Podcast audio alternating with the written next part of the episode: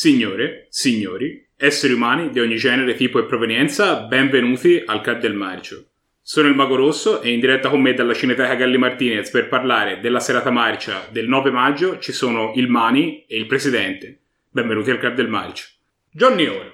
Johnny Oro è un westerner girato nel 1966 da Sergio Corbucci che ci ha già fatto vedere altri due western girati nel 1966, un anno molto prolifico per il regista, con un cast tutto sommato abbastanza sconosciuto. Sì, allora, all'epoca il protagonista era un nome abbastanza affermato, perlomeno in patria devo essere onesto, io non lo conoscevo, io l'ho conosciuto con questo film qui, eh. Però, insomma, a leggere un pochino, a informarsi, lui, questo attore qui era... Um, Mark Damon. Mark Damon. Eh, non so nemmeno se è il suo nome vero oppure se è uno pseudonimo, devo essere onesto. E poi c'era qualche attore, tipo Ettore Manni, che faceva lo sceriffo, che era un caratterista dell'epoca, quindi qualche volto c'è. Però rispetto agli altri due film che ha girato nel 66, che vedeva attori che poi si sono anche molto più affermati nel genere, basta pensare a Francone Nero, sì, effettivamente il cast ci dice, ci dice poco, ci dice poco. Questo film, questo film come si può capire da, dal titolo, eh, parla di questo bounty hunter che si chiama Johnny Oro, eh, i cui ammennicoli, pistola, speroni sono tutti fatti d'oro, come ci dice il jingle iniziale trascinante, lui vive solo per l'oro, non pensa all'amore, uccide, uccide, uccide per l'oro. E Appunto in questo film lui uccide uno della, dei membri della famiglia Perez, lui è un calciatore di taglia, e il sopravvissuto Juanito della famiglia Perez eh, maturerà la sua vendetta, no? E soltanto Johnny Oro, con l'aiuto appunto dello sceriffo interpretato da Ettore Manni, potrà opporsi alla furia di, di Juanito che, è, che è affiancato da un'improbabile banda di indiani Apache. Il film all'epoca fu percepito in maniera estremamente tiepida. Non piacque alla critica, non piacque agli autori. C'è Sergio Corbucci a dir poco perplesso nei confronti del risultato finale. Ruggero Deodato, che è un altro nome che poi si affermerà eh, nel panorama del cinema di genere, lo definisce bruttissimo.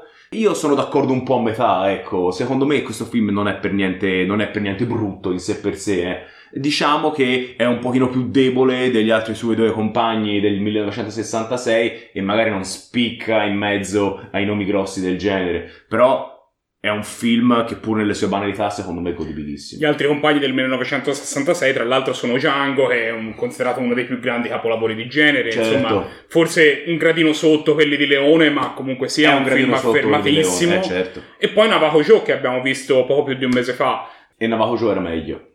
Sì. Era migliore di questo film. E ora sarà che magari c'era Bart Reynolds che all'epoca non se lo cacava nessuno, cioè non se lo cacava nessuno, era giovanissimo, che all'epoca era un ragazzino e come dicevi te Paresio che funziona molto meglio come, come protagonista. Sì, era... sì, questo protagonista era strano. Aveva sempre questo sorriso un po' finto, stampato. Non era un grandissimo attore. No. Navajo Joe invece riusciva a fare meglio l'indiano duro Ma poi, e spietato. Forse questo per eh, forse difendere un po' quelli che sono i nostri beniamini, anche per fare il duro, monoespressivo, comunque, anche se non vuole una recitazione particolarmente sviluppata, ci serve comunque un bel ghigno, diciamo, eh? una, una bella presenza, presenza, una bella presenza, eh?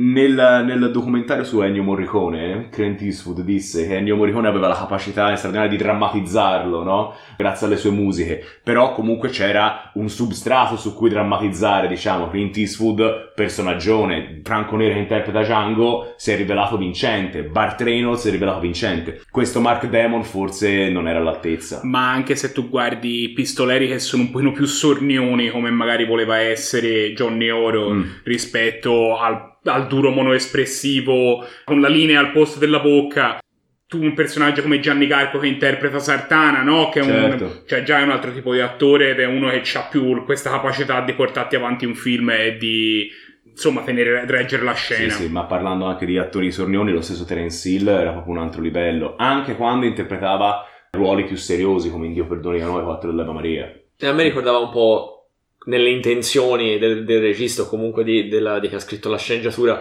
un po' un personaggio alla Terence Hill, eh, dalla, la, la chiamavano Trinità, però non ben riuscito. Non gli è venuto bene. Sì. Ora c'è da dire che il loro chiamavano Trinità è posteriore. Sì, eh, sì, sì, è posteriore, cioè il genere è molto più maturo dove fare esprimere, diciamo, altri attori, altri toni nel, nel western. Però certamente non gli è riuscito alla stessa maniera. Voleva essere un po' canzonatorio, voleva essere un pochino, sì, sornione forse è il termine giusto, ma non gli veniva bene, non gli veniva bene né quando era un sornione né quando voleva fare il duro monoespressivo. Sembra quasi un po' che paga il fatto che comunque sia se era agli inizi del genere, magari esattamente come farlo, il pistolero un pochino più sornione non era del tutto ben Certo. chiaro, perché comunque sia si vedono delle scene dal taglio anche un pochino più comiche, ci sono un paio di risse in un saloon che hanno questo taglio un pochino più scanzonato. Mhm.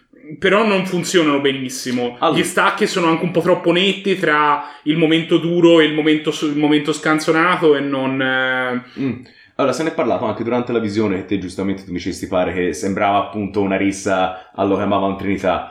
Sempre, sempre bisogna dire, secondo me ovviamente, che la rissa nel saloon non è certo un topos che ha inventato Trinità, no? Esisteva, Sì, sì. eh, insomma, quante volte abbiamo visto John Wayne picchiarsi con la gente? Un miliardo. Secondo me c'è anche proprio un discorso di coreografie, un discorso anche di interesse, no? Che rende, che rende quelle scene non proprio significative, secondo me. Sì, era, era una, una rissa nel saloon come se ne vede tante Mm. altre, però era come iniziava, perché l'altro gli faceva una la battuta sul whisky, allora lui gli, Ah, gli ordinava tutti gli ingredienti e creava uno stranissimo cocktail per dopo per lanciarlo in faccia al barista e dopo partiva la... la- la- quindi guarda, cercavano di metterci un po' di in questo- dimenticato. con una mostarda misteriosamente Sì, sì. liquida. Una cosa un po' alla Stanley Olio quasi, sì. Ma lo sai, mi è venuto in mente, ora non c'entra nulla, eh, ma mi è venuto in mente quella scena di io sto con gli ippopotami quando loro vanno a fare il pranzo con il cattivo in Sì, Sudafrica, sì. c'è Terence Hill che si mangia il caviale mettendolo nella, nella coppa di, di champagne con il sale e il pepe, perché, Sì. perché è un cencioso e non sa come si mangia il caviale. Le musiche del suo film non erano male, sono fatte da Carlo Sabina, che comunque sia è un compositore titolato che avrebbe poi fatto insomma diversi anche film di un certo livello. Allora, io devo essere onesto.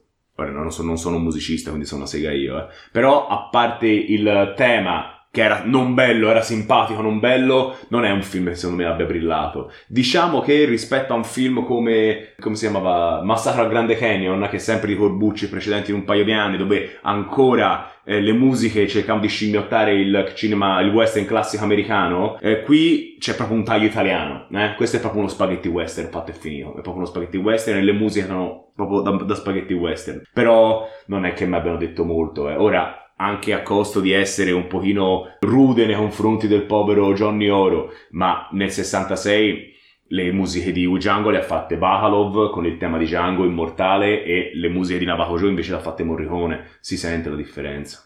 Ma in questo film c'era veramente una musica C'era poi, sì. ri- ri- riutilizzata in vari, in vari temi, in Sì, varie, sì, no, in- Ci in sono altri sfumature. temi che non sono quello di Gianni Oro, eh? ci sono altri movimenti che avvengono durante il film. Me la sono andata a risentire la colonna sonora misteriosamente, l'ho sentita durante il lavoro in questi giorni. Ci Perché sono altri, studiamo. ci sono altri, al- altri movimenti, diciamo, della cosa.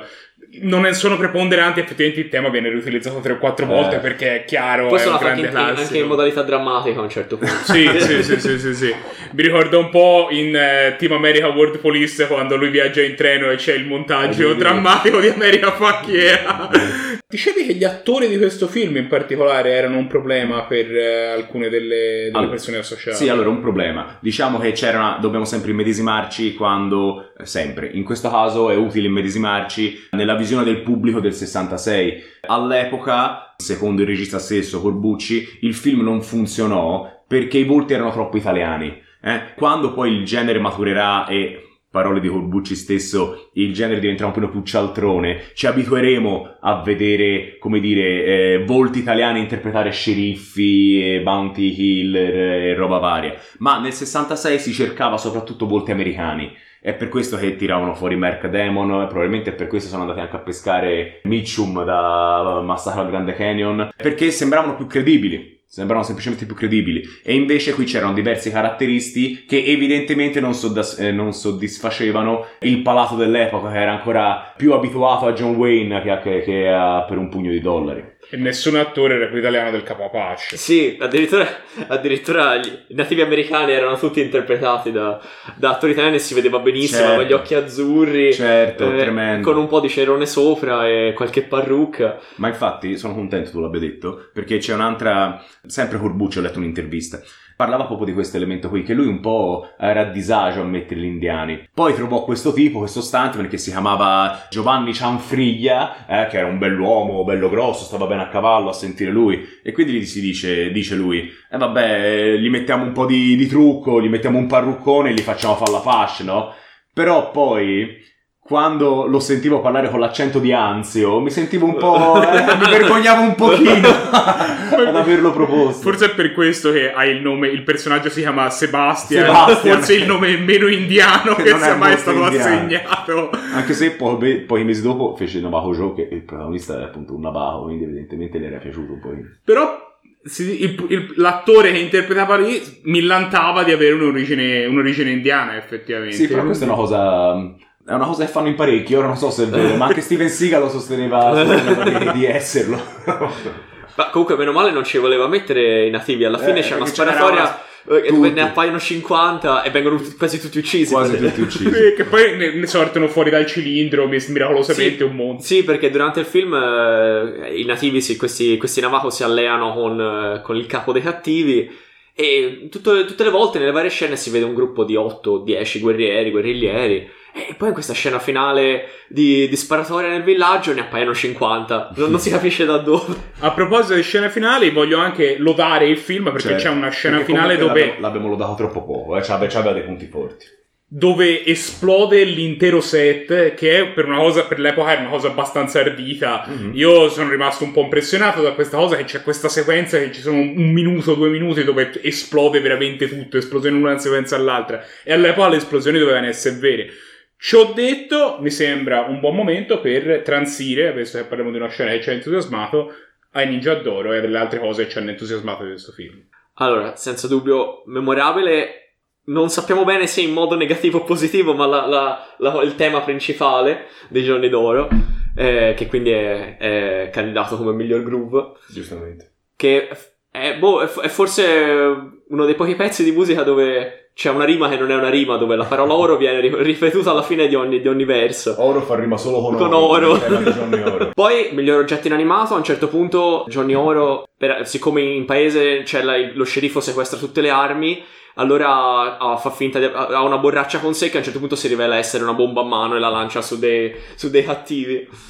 Tra l'altro questo poi finisce per propellere avanti la trama perché una delle cose era che nella città non si potevano portare armi e lo sceriffo dice ma tu avevi la borraccia esplosiva, è un'arma, in prigione! E poi c'è un assalto mentre lui sta in prigione durante la Vorrei approfittare comunque per dire che questa qui della borraccia è uno di mh, eh, quegli espedienti che secondo me funzionano del film perché abbiamo- ne abbiamo parlato un po' male. Però secondo me il film aveva qualche, qualche momento buono ecco secondo me eh, la critica dell'epoca e anche gli autori stessi sono un po' troppo rudi nei confronti del povero, del povero Johnny Oro è un film che comunque secondo me secondo me funzionava Sì, sì, no, no, eh. secondo me è un film che c'ha, insomma, si è rivelato essere più che dignitoso, scompare un po' rispetto sia a Eh. Django che anche a Navajo Joe, che l'altro film dell'epoca. eh, qualche, qualche bella sparatoria, qualche bella, qualche bella espediente con la borraccia c'è e ci fa godere il film. Sì, no, le sparatorie erano divertenti, soprattutto quella, quella finale con la bella esplosione. Sì. Diciamo che probabilmente la cosa che si nota più è che la trama era un po' confusa. Eh, E, altro- e poi il protagonista, a un certo punto, dopo quella, quella scena di Totè, passa una buona ventina di minuti Sì, in è vero, prigione in prigione. e non Sanno fa fare più niente. molto. Però in prigione c'è anche quel, quel vecchio bacucco che a noi Sì. ci è piaciuto. che voleva rimanere in prigione perché in prigione aveva vitto alloggio. Finiamo in ninja, vai. E poi sì, eh, poi come miglior citazione, a un certo punto nel, nel villaggio due, cioè, si vedono in sottofondo due tizi che parlano degli indiani, di come tenere a bada gli indiani. E uno dice, eh sì, gli indiani vanno tenuti a bada e uccisi. Sì, ma con moderazione, dice l'altro. e, questo, e ci ha colpito come questi parlassero un po' di tipo caccia al cinghiale. de- Se una persona fosse rimasta entusiasta di Johnny Oro, che cosa potrebbe guardare? Beh, se uno rimane entusiasta di Johnny Oro, sicuramente si divertirà di più a guardare Navajo Joe. Ne abbiamo già parlato prima, l'abbiamo recensito poche settimane fa. Sempre un film del 66, sempre di Sergio Corbucci, che è un grande regista del genere. Eh, guardatelo, è molto carino e soprattutto andatevi a riguardare la puntata in cui lo recensiamo. Il voto che il Club del Marcio ha deciso di dare a questo film comunque sia è un 6,5. Il film, come abbiamo detto, si è rivelato essere un consumo dignitoso e non gli, abbiamo, non gli abbiamo trovato pecche troppo, troppo enormi. C'ha alcuni problemi che gli impediscono di eccellere anche all'interno del genere, ma il film comunque sia non ci è dispiaciuto così tanto.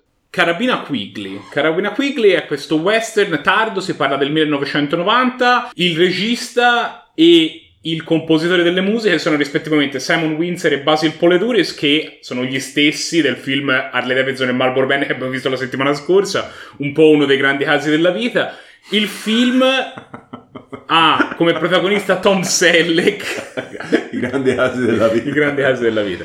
Ha come protagonista Tom Selleck e come antagonista Alan Rickman, che sono due attori anche di un certo calibro. Sì, questo era un film che avevo già visto da ragazzino diverse volte perché lo davano spesso alla televisione e mi ricordavo averlo visto, però non me ne ricordavo molto. Perché, e ora ho capito perché, perché nel film non succede molto in quelle lunghe due ore. Il film dura ben due ore. Sì. Ed è, eh, sì, è un western un po' strano, appunto, di un periodo tardo, probabilmente forse ispirato dal successo di Balla coi lupi, perché anche qui il protagonista poi ha un, un po' di... non allo stesso modo, ma ha una relazione con i nativi, del, in questo caso dell'Australia.